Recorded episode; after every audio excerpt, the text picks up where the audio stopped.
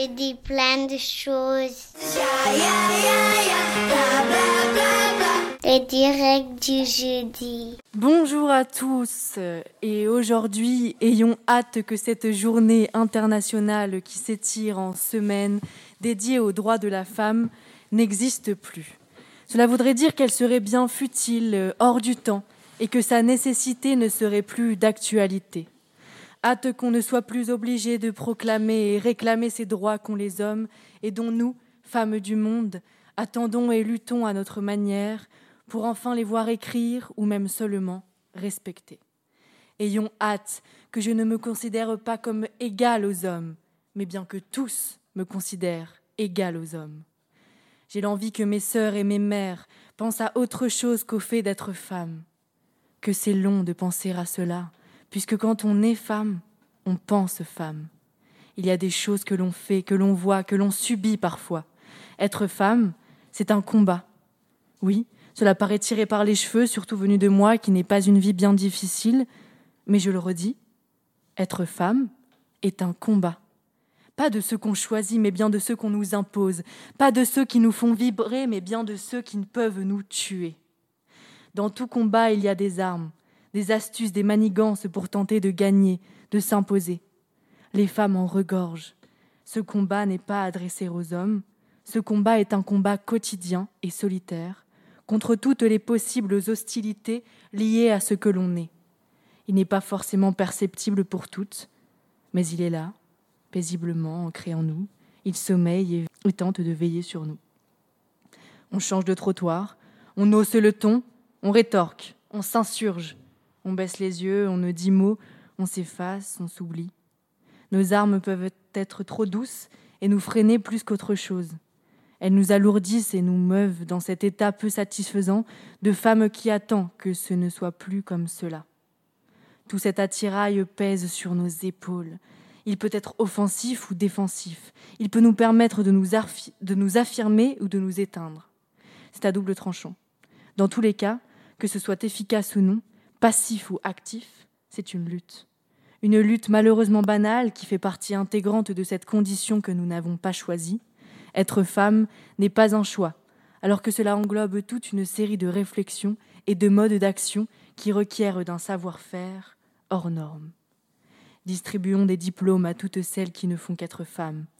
Elles le méritent. Certaines de ces luttes individuelles sont devenues nôtres, je remercie celles qui ont lutté par milliers, celles qui ont écrit, crié. Leur combat solitaire s'est transformé en combat collectif. Vivre pour toutes, c'est vivre encore plus intensément son propre combat de femme. Il y a eu de ces combats qui se sont transformés en force, en conviction, en action.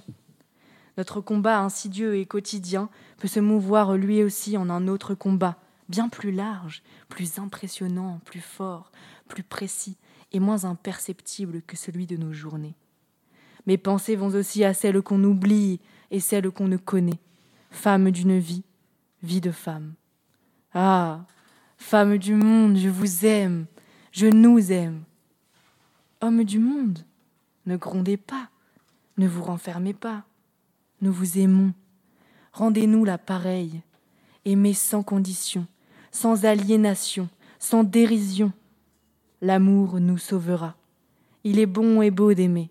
Pour cela, il faut être sur un pied d'égalité, car tout amour déséquilibré n'est pas un amour durable et agréable. Luttons en aimant, aimons lutter. À nous, femmes et hommes, de nous retrouver dans ce combat que l'on veut commun, que cet amour commence et perdure. Vos droits seront les nôtres, nos droits les vôtres, qu'importe, nous aurons les mêmes droits. Merci beaucoup, c'était très très beau. Alors aujourd'hui, euh, pour cette journée, euh, cette semaine des droits des femmes, un beau programme vous attend. Alors, euh, un Kipo quiz sur ce thème avec Cerise, un historique du droit des femmes avec Madelon, une présentation de la BD Crocodile de la Panthère Cosmique avec Mila, une analyse de la chanson La Place de Brel par Elisa et une interview de notre invité du concours d'éloquence, Thomas. Radio la radio du lycée Louis Pasteur. Donc, nous allons commencer ce Kipo Quiz euh, sur le thème des droits des femmes à travers le monde par euh, cette question. Vrai ou faux, dans 15 euh, pays du monde, les femmes doivent avoir l'accord de leur mari pour pouvoir travailler. Vrai. Euh, allez, faux. Moi, je dis vrai aussi. Je dis 16. Non, non c'était c'était bien 15, bah, dont la Syrie, euh, l'Iran, la Bolivie, ou bien le Gabon. Vrai ou faux? Euh, non. Classés par ordre chronologique, les pays, euh, ces pays, euh, les États-Unis, la France, le Danemark et la Nouvelle-Zélande par rapport à l'acquisition du droit de vote pour les femmes. La France, loin, loin, loin derrière. Ouais, mais moi je suis pas forte à ça. J'ai pas n'importe quoi. Les, les pays du coup c'était les États-Unis, la France, le Danemark et la Nouvelle-Zélande. Moi je vais mettre le Danemark avant parce que j'ai l'impression qu'ils sont toujours meilleurs surtout. Et après je vous laisse faire les autres. Ah, je sais pas. Euh, Dan, je, je sais pas si. Je peux répéter la question. Du coup, euh, Moi, je mets Danemark en premier. Le Danemark en France en dernier. Ouais, France en dernier. Et entre les États-Unis et la Nouvelle-Zélande, du coup, quel serait le Euh, premier moi, je pense que bizarrement, Nouvelle-Zélande avant les États-Unis. Bah, du coup, vous avez faux parce que la Nouvelle-Zélande, c'est le premier pays à avoir acquis le droit de vote pour les femmes. Ensuite, c'est le Danemark en 1915, les États-Unis en 1920 et la France en 1944. Bon tard. Donc, par rapport à la Nouvelle-Zélande, à votre avis, en quelle année la Nouvelle-Zélande a acquis le droit de vote pour les femmes Tu peux me redire En le- sachant que c'est le premier pays du monde Ok, premier pays du Euh, monde. à l'avoir acquis. Avant la Première Guerre mondiale, peut-être En sachant que le Danemark, c'est le deuxième en 1915. Enfin, c'est pas le deuxième, mais euh, Ouais, ouais. c'est avant le Danemark. du coup. Euh, 1910 C'est vraiment tard. 1912 C'est avant, c'est avant, c'est avant.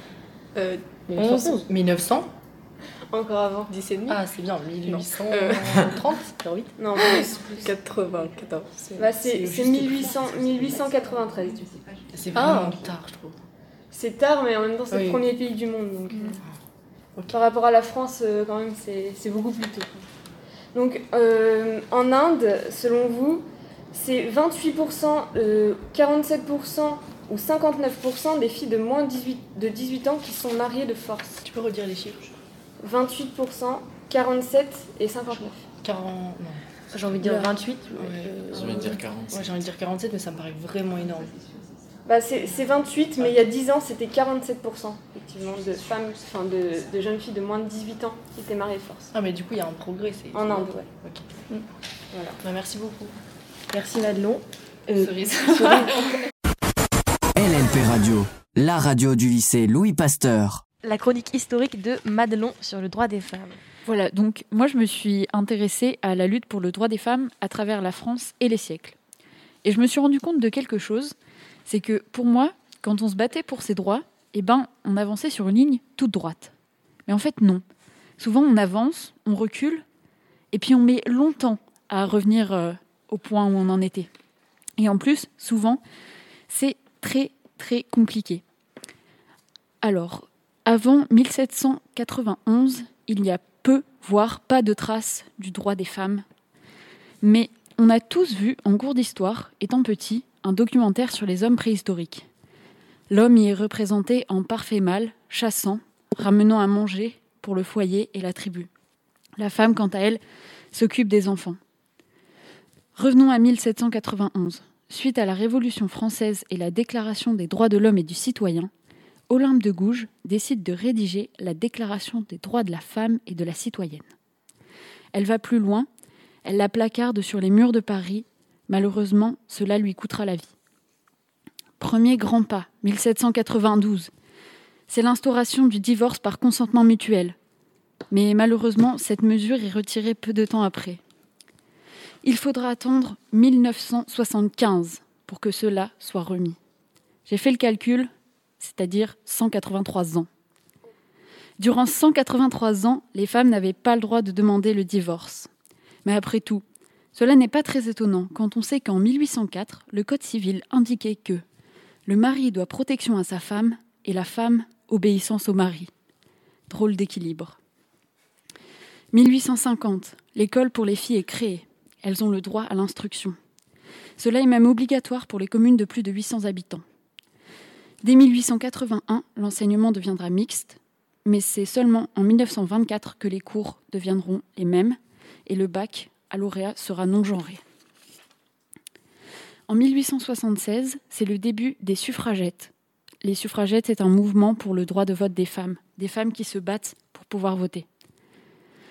Petit saut dans le temps, en 1920, la contraception et l'avortement sont punis de réclusion pour les femmes qui la pratiquent et pour ceux qui les auraient aidées. En 1938, l'incapacité juridique des femmes est levée. Elles ont le droit de signer seules un contrat, un bail et tout autre document. Avant, elles étaient sous tutelle du mari, du père, du frère, de l'oncle, de tout homme pouvant avoir autorité sur elles. Je trouve ça incroyable comment poser sa signature est devenu un acte quotidien dans notre société. Avant, il fallait demander l'autorisation pour le faire. En 1944, les femmes ont le droit de vote. Celui-ci est en partie acquis pour les remercier du travail effectué durant la guerre. Entre 1944 et 1965, on peut voir plein de lois qui sont votées où on obtient un peu plus d'égalité, mais en 1965, les femmes peuvent enfin travailler sans l'accord de leur mari et elles ont le droit d'ouvrir leur propre compte en banque. 1967, c'est l'accès à la contraception qui est légalisé. Et en 1975, c'est l'ouverture du premier refuge pour femmes battues à Clichy. La loi veille sur l'IVG, également en 1975. Et c'est à partir de 1982 que l'IVG deviendra remboursée par la sécurité sociale. Entre 1965 et 2000, on observe encore une fois de nombreuses lois qui sont votées, notamment sur la famille, euh, lors de divorce, euh, pour l'égalité salariale. C'est très tôt déjà que les femmes s'étaient battues pour ça. Mais en 2000, c'est la parité politique qui est obligatoire pour tous les partis politiques sous peine d'amende. Et en 2013, une loi un peu plus bizarre est abrogée, c'est la loi sur le pantalon qui est supprimée. Et là, je repense à dix ans où j'étais dans l'illégalité me promenant en pantalon dans les rues de France. Je trouve ça assez incroyable. Alors oui, clairement, tout n'est pas parfait. De nombreuses mesures ne sont pas encore respectées ou pas encore entrées dans les lois, mais on a bien avancé. Alors restons vigilants afin que cette lutte devienne une ligne droite sur laquelle on avance vite et sans embûches. Merci beaucoup Madelon, c'est très important et on apprend tous les jours euh, ce qui a pu être fait pour qu'on en arrive là et ce qui doit être encore fait, bien évidemment. on va vous laisser maintenant avec une petite pause musicale euh, avec euh, la très belle chanson Debout les femmes.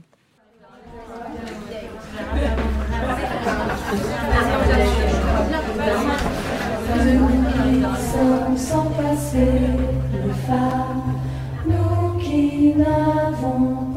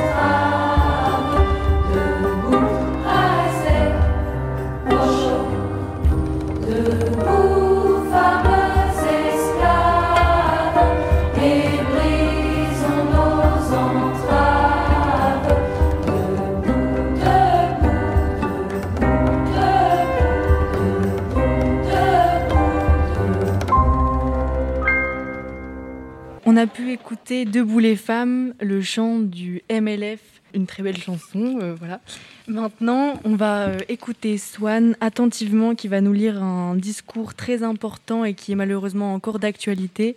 C'est le discours de Simone Veil. Oui, je fais suite à la chronique de Madelon en approfondissant l'une des lois dont tu nous as parlé, celle de l'interruption volontaire de grossesse. En 1975, Simone Veil, devant l'Assemblée nationale, prononce son discours en défendant la réforme sur la loi sur l'avortement. Voilà euh, un extrait euh, de ce discours. Je le dis avec toute ma conviction de femme, l'avortement doit rester l'exception, l'ultime recours pour des situations sans issue. Mais comment le tolérer sans qu'il perde son caractère d'exception, sans que la société paraisse l'encourager? Je voudrais tout d'abord vous partager une conviction de femme. Je m'excuse de le faire devant cette assemblée presque exclusivement composée d'hommes. Aucune femme ne recourt de gaieté de cœur à l'avortement. Il suffit d'écouter les femmes. C'est toujours un drame, cela restera toujours un drame.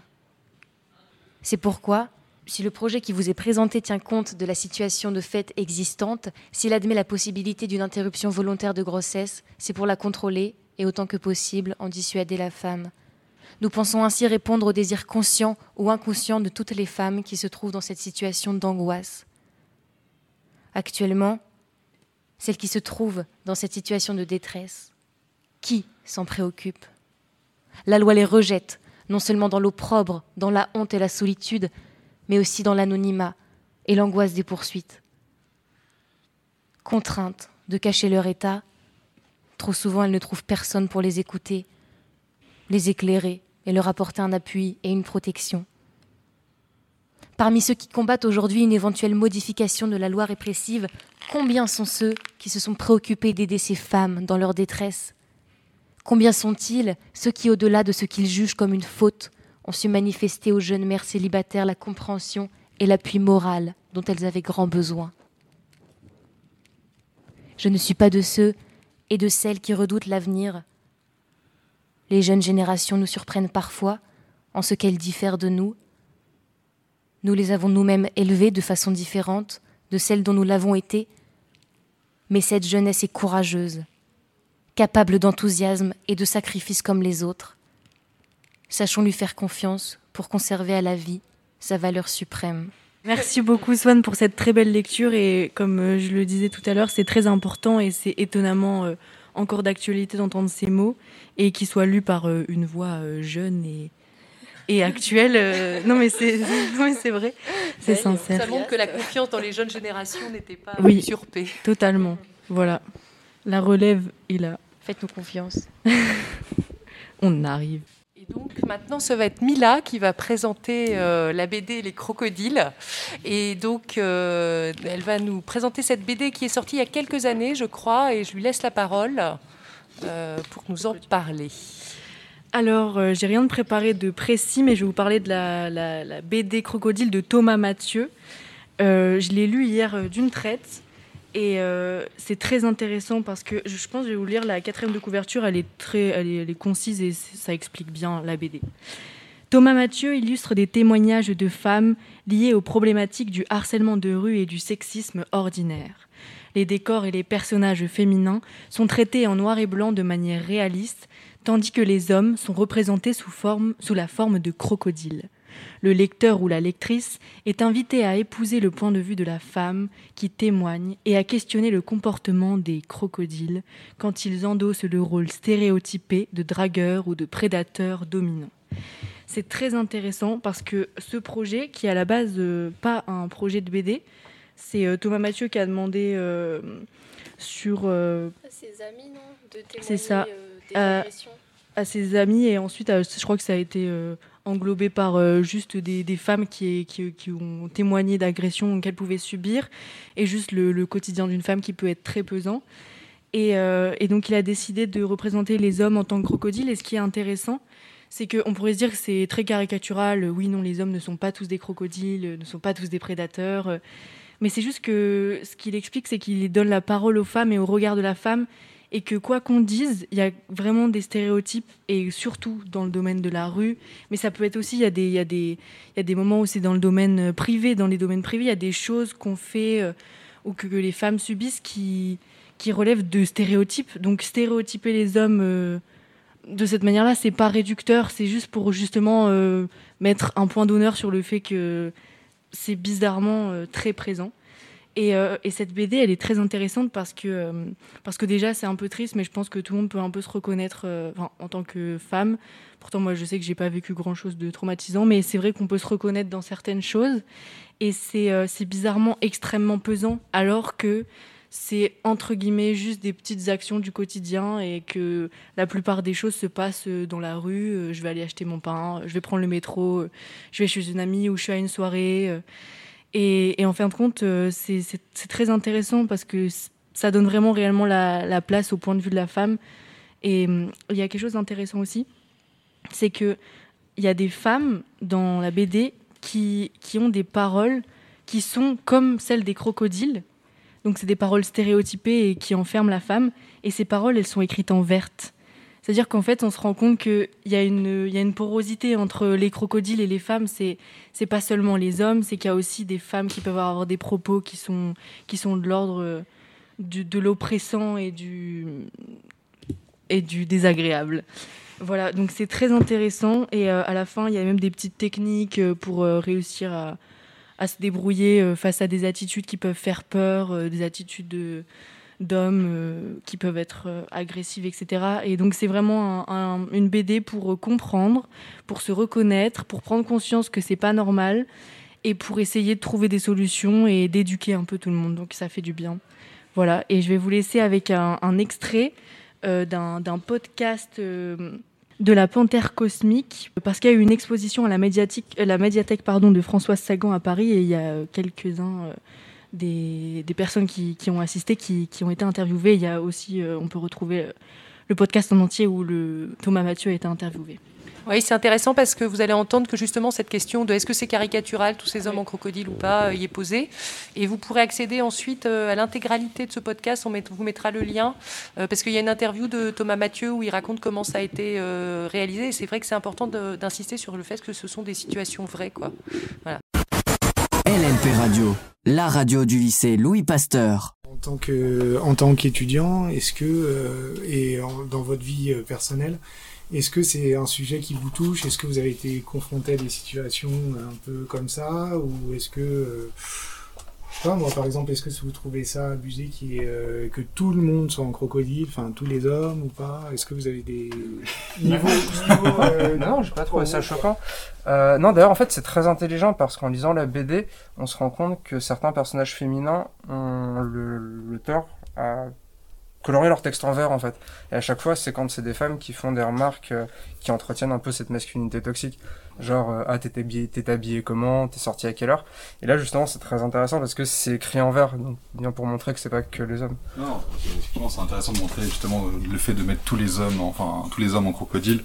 Ça permet de montrer que même quelqu'un qui se considère euh, comme, euh, enfin, à la- enfin, acquis à la cause, qui pense qu'il fait les efforts qu'il faut, bah malheureusement, euh, l'éducation fait qu'on a toujours des réflexes qui sont, qui viennent de cette, de cette éducation masculine, qui, bah, c'est un, enfin, c'est un combat permanent en fait d'essayer de euh, de, D'éduquer. de, de, de- bah, de- de se remettre en question tout le temps, de se rééduquer, et justement, c'est- je pense que c'est des, des, des expositions comme ça qui permettent de, de faire ça.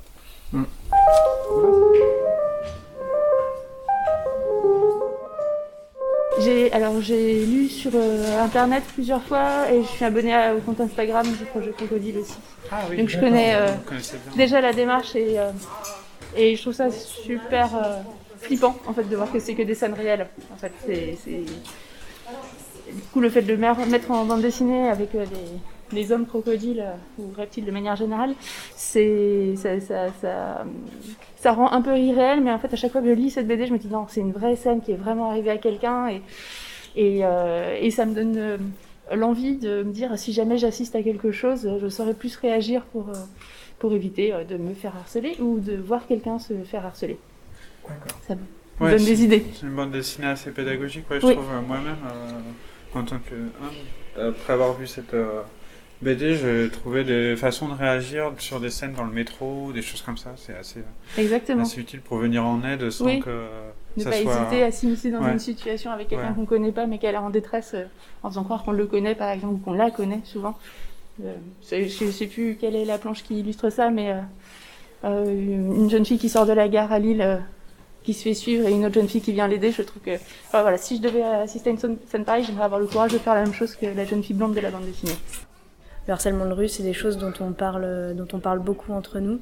Et, ce que je trouve très intéressant avec, euh, avec la bande dessinée, c'est que euh, elle permet vraiment de, de montrer le rapport hyper systémique de cette pratique-là et de vraiment déresponsabiliser les victimes.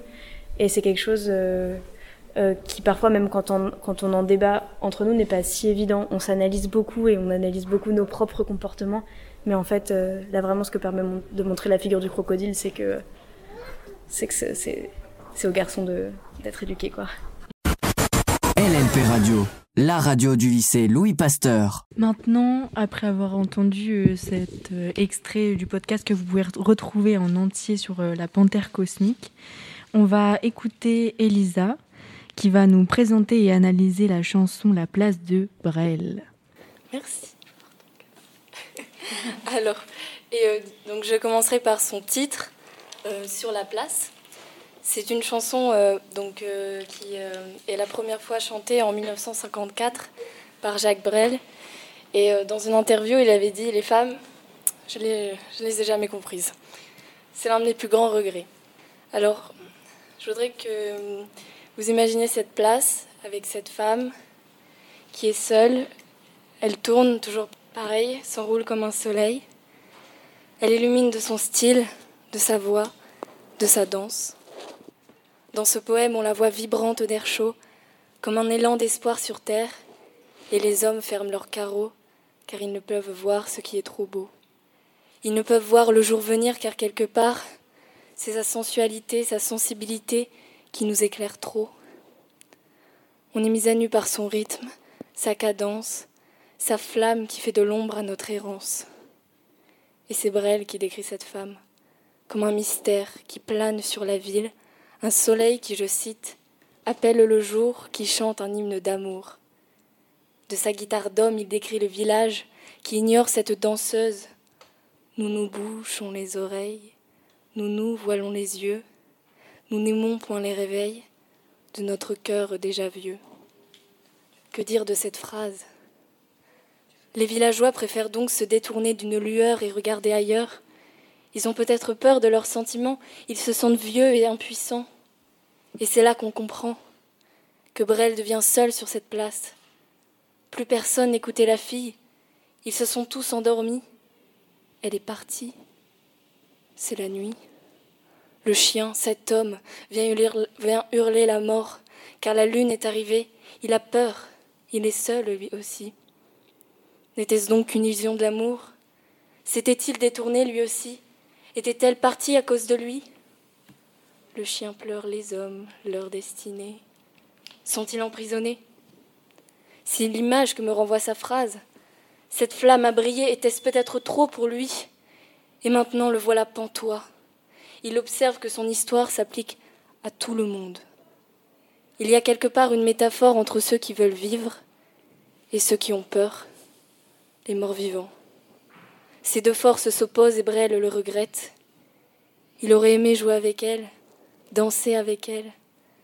Cette illusion de la vie l'avait fait rêver, moi aussi. Et je pense que cette chanson a, a mille intentions. Chacun la prend avec lui et choisit quel mystère il veut y voir. Je n'ai pas de réponse, aucune. Mais cette chanson m'a permis de voir plus clair quant à une lumière qui ose briller et les réactions que cela fait. Je vais donc maintenant vous la présenter.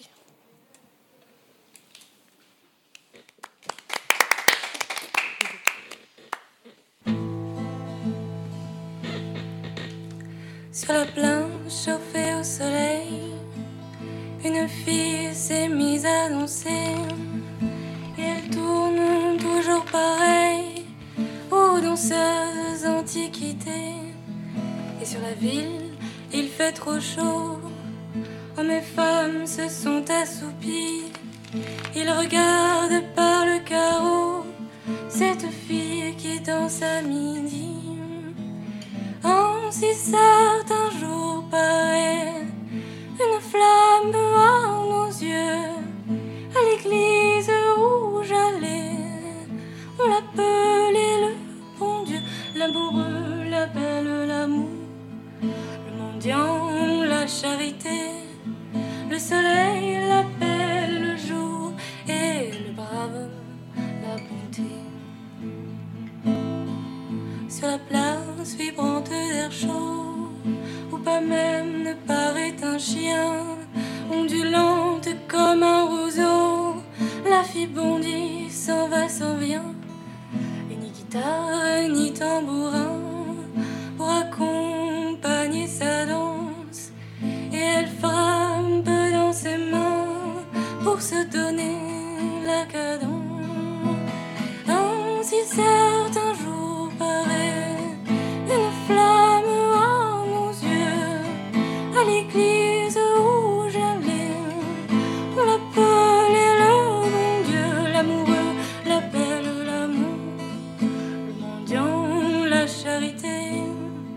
le soleil l'appelle le jour, jour et le brave la bonté.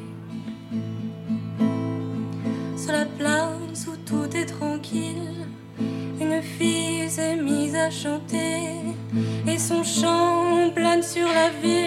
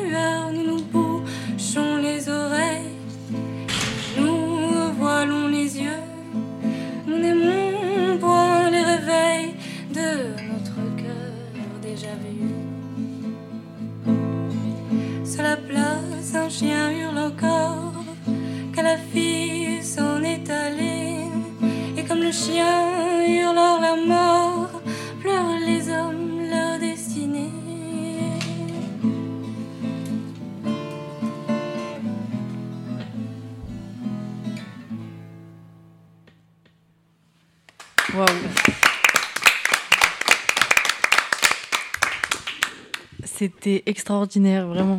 Merci beaucoup pour ce beau moment. C'était fou. Ouais, incroyable, Elisa. Ouais, Et puis, très, ouais, très, très beau. Très, très, très belle interprétation. euh.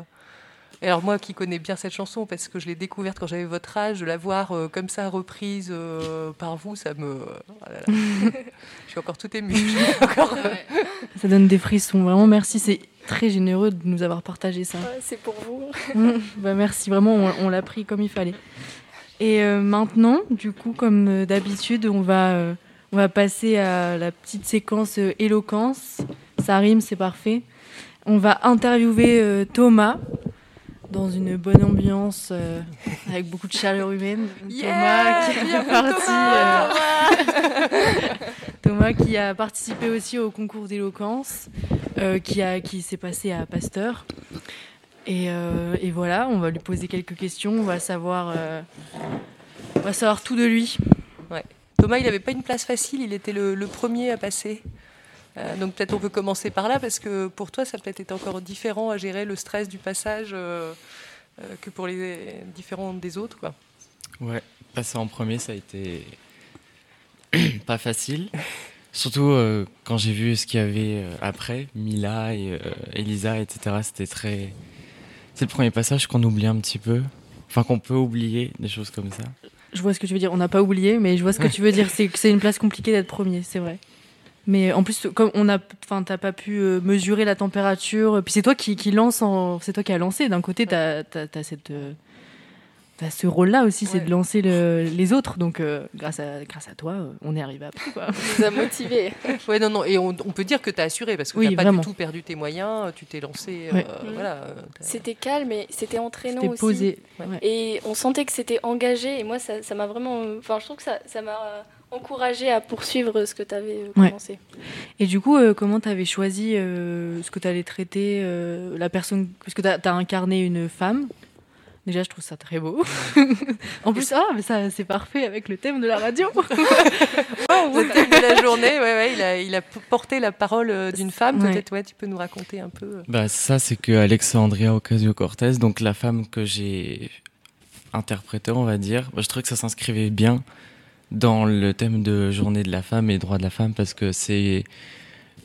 C'était. En fait, c'était quatre femmes qui se présentaient dans différents États et c'est la seule qui a gagné. Du coup, et donc, du coup, c'était une, euh, bah, une des seules femmes face à, plein d'hommes. Et en fait, j'avais vu un documentaire sur euh, la façon dont elle était arrivée jusqu'au Congrès. Donc, elle était vraiment partie de rien, d'une simple citoyenne qui se présentait.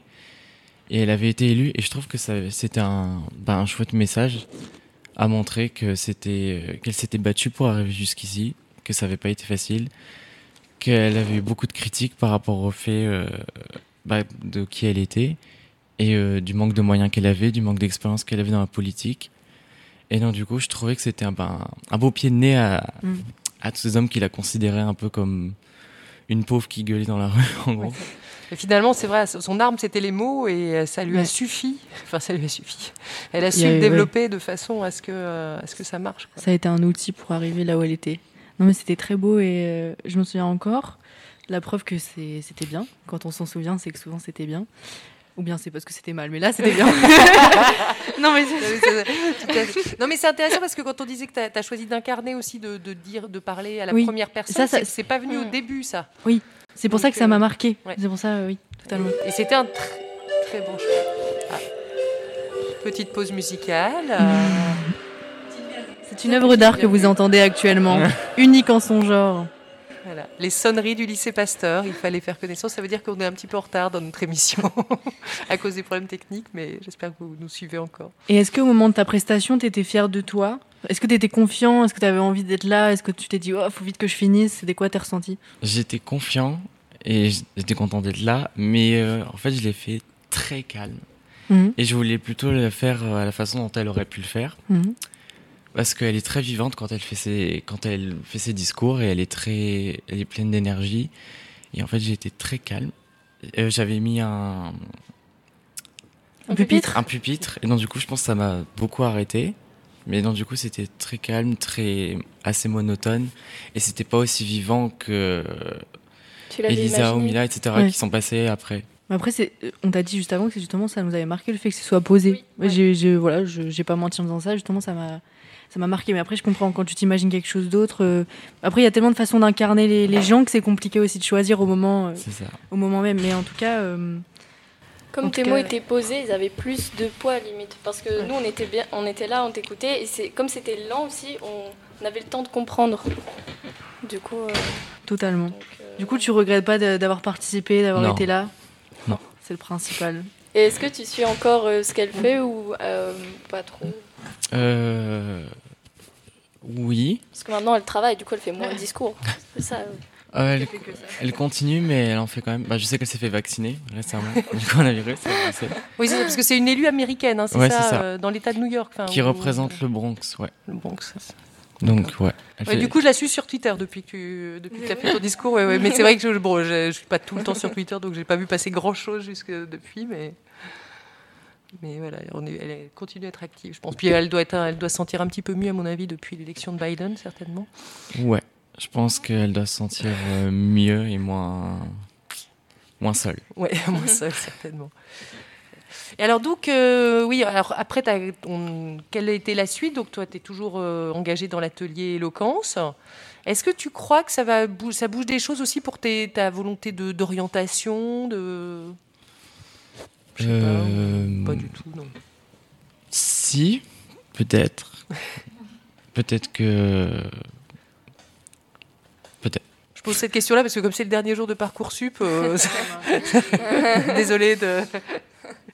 Oui, peut-être être, faire quelque chose où il y a beaucoup d'oral, où il y a beaucoup de. Prof. Je propose, je propose des métiers euh, comme ça. euh. Ouais, prof, puis on est tranquille, radio, on, a, euh. on a un public captif, on est peinard. Justement, c'est c'est le petit truc, euh, il faut réussir à les captiver. Et donc, qu'est-ce que ça t'a apporté de façon générale, euh, euh, cette, cette expérience-là et l'expérience de l'atelier d'éloquence, peut-être bah, c'était c'était bien dans le sens où ça m'a réapporté un sentiment de, de de conviction parce que même si je fais du théâtre aussi à Pasteur c'est difficile de dans les textes qu'on dit sur de choses de d'avoir parfois de la conviction avec les textes donc là pouvoir choisir un texte l'écrire parler de l'espoir pouvoir choisir euh, son personnage et son sujet ça redonne euh, bah, de l'espoir Mhm. en certaines de ses convictions et en sa capacité à, à parler, à toucher les gens. Ouais. Donc du coup, je dirais que, bah, que ça, ça montre que... C'est possible. Ouais. Et que tu sais le faire. Totalement. Ouais, je crois que cet atelier d'éloquence, euh, moi je suis venue un petit peu par hasard parce qu'il y a eu cette proposition du scribe, mais enfin pour moi c'est c'est une magnifique découverte en tant que prof justement. Et euh, je trouve que bon bah, c'est quelque chose que je vais pérenniser. Je sais pas. Mm. Voilà, je sais- je sais Mais pas de toute ce que façon, il faudrait que ce soit beaucoup plus Ouais. Développé. Déjà, Général, faudrait que ça, ça, ça fait, ça fait un peu partie des. Il faudrait que ça fasse partie des cours de Oui, manière oui. beaucoup plus. Mais totalement. euh, voilà, mais euh, bon, avec le, avec la- l'arrivée du grand oral, on peut espérer que ça prenne un peu plus de place, mais bon, Un jour, ce n'est pas encore gagné. hein. Puis là, bon, forcément, euh, vu les circonstances, euh, ça. Croyons en la ligne droite. oui, en la ligne droite sans embûche, sur laquelle nous allons progresser de manière linéaire. Eh ben écoute, on te souhaite euh, de parler encore et encore, euh, de, de- dire Jusqu'à tes ne plus m'arrêter. Jusqu'à ne plus arrêter. Tu es bienvenue à la radio. En plus, bah oui, tu es déjà venu faire des pubs. Je... tu viens parler ici, on t'écoutera avec attention. Il faut d'ailleurs qu'on recrée des fausses pubs. hein, pour, Ouais, euh, ça nous manque. Ça manque. peu- Petite chronique. Donc voilà, merci beaucoup Thomas. Est-ce que tu as quelque chose à dire en plus? Est-ce qu'il y a d'autres questions? Juste avec euh, ce dont tu avais parlé, Mila, avec les crocodiles, Oui. et que tu disais qu'ils avaient aussi inclus les, les femmes Mhm. Dans ce genre de choses, et euh, aussi que c'était euh, le point de vue des femmes, et, ben, et que c'était. c'était- Tu disais, c'était pas dans le sens de généraliser les femmes en tant que victimes et les, tous Mhm. les hommes en tant que crocodiles. Bah, c'est vrai. et du coup, je trouvais que c'était bien que tu précises aussi, parce que. Ouais. Bah, il n'y a pas que les femmes qui Non, mais sont totalement. victimes. Et donc, du coup, c'était bien d'en parler aussi dans le sens où. euh, Enfin, voilà, juste je voulais faire allusion non, à non, ça. totalement. Parce que... Mais c'est juste que là, la BD, elle est centrée sur le- les femmes. Mais bien évidemment que les femmes ne sont pas les seules à être euh, embêtées. Mais, euh, mais c'est vrai que c'est ce qu'il y a de plus commun. Et, euh, et ce que ce qu'on peut lire aussi à la fin de la BD, c'est qu'il y a plusieurs personnes qui ont écrit. C'est très intéressant à lire. Parce qu'il y a en plus des conseils, il y a du coup des, des, des écrits, je sais pas comment on appelle ça, euh, qui disent que justement on peut se reconnaître dans, dans ces femmes-là et que c'est pas parce que. Bref, on peut se reconnaître bien évidemment. Et qu'il y a ce pouvoir-là de. Ouais, tout, n'est pas noir, reconnaissance. tout, tout n'est pas noir et blanc, tout n'est pas vert et Oui, blanc. il y a de la euh, porosité voilà, partout, ouais, c'est, ouais, euh, ouais, tout à fait. Totalement. Et on, on peut être extrêmement engagé dans une lutte et quelquefois avoir aussi euh, soi-même euh, tout d'un coup une attitude euh, Ouais, marquée à l'opposé de ce qu'on à l'opposé de ce qu'on croit. Donc c'est très intéressant toujours de s'interroger, de réfléchir. voilà. Bah, merci à vous. Pour cette belle émission, on a dépassé un peu le temps, donc euh, tout le monde doit un peu partir euh, en cours. Mais euh, on reste un petit peu avec vous. Donc d'une part, vous avez les podcasts, vous pouvez nous retrouver en podcast. Vous avez le podcast à écouter en intégralité de la médiathèque Françoise Sagan pour en découvrir plus sur Thomas Mathieu. L'interview est très intéressante et les retours des lecteurs aussi très intéressants. Et nous allons vous laisser sur une magnifique playlist féminine, féministe, qui va commencer par Deuxième sexe de phonique euh, que, euh, bah, que je vous laisse écouter. Être femme, ce n'est pas une donnée naturelle. C'est le résultat d'une histoire. Il n'y a pas un destin biologique, psychologique. En particulier, c'est l'histoire de son enfance qui la détermine comme femme, qui crée en elle quelque chose qui n'est pas du tout une donnée, une essence, qui crée en elle ce qu'on a appelé quelquefois l'éternel féminin, la féminité. On m'a souvent dit qu'être mère ça donnerait un sens à ma vie. J'ai toujours pensé le contraire mais rares sont ceux de mon avis. Je n'ai ni l'instinct ni l'envie On me répète que ça viendra Que mon destin sera accompli quand je tiendrai la vie dans mes bras. Je les vois déjà me crucifier Tous à me montrer du doigt. Pourquoi devrais-je me justifier? Au fond ça ne concerne que moi. Pour quelques aspects biologiques On nous divise dès la naissance. On me dit femme en toute logique Mais le suis-je vraiment par essence? À vrai dire ça ne change rien De naître fille ou garçon. Mais la mère qui donnera le sein ne le fera pas de la même façon. Selon le sexe, c'est indéniable, y a des variables d'éducation. Les femmes sont aussi responsables de leurs propres conditions. C'est devenu inconscient. Et dans le fond, sachez bien que depuis la nuit des temps, on n'est pas femme, on le devient. Dans leur système patriarcal, j'étouffe, je me sens inférieur. Mon cœur est devenu cannibale car tout me bouffe de l'intérieur. Pour plaire à ces messieurs, mieux vaut être belle et souriante. Si je suis cher à leurs yeux, c'est qu'ils me voient comme de la viande. J'ai comme envie de les gifler quand les hommes deviennent des hyènes, quand les mêmes se mettent siffler. Comme si j'étais leur chienne, vois-tu mon cœur se pince, je ne serai jamais dans la norme. Hier on me voulait mince, maintenant ils me veulent des formes. Je suis réduit à mon sexe, mais j'ai la frousse de le crier.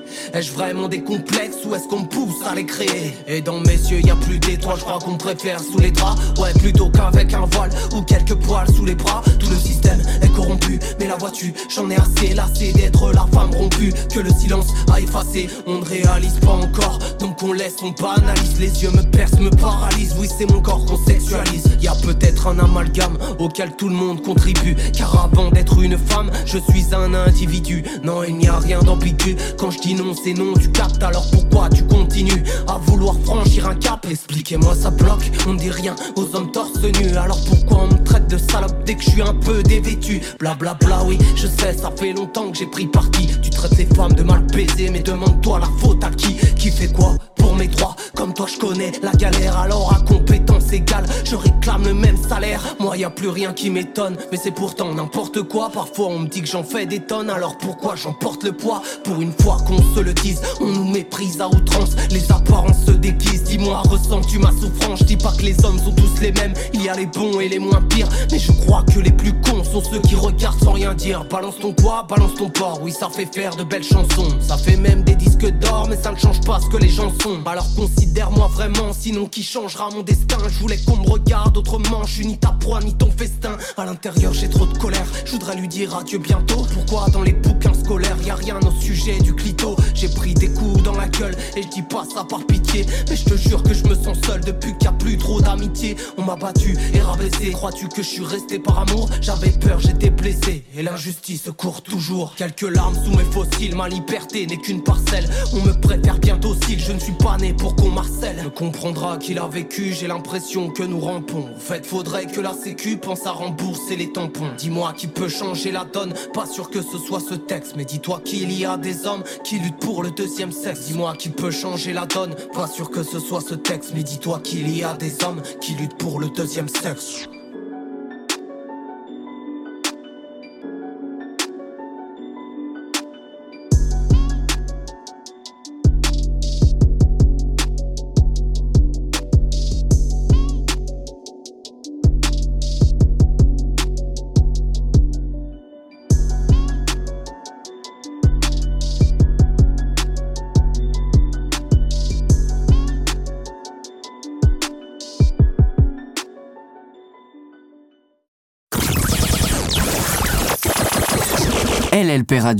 La radio du lycée Louis Pasteur.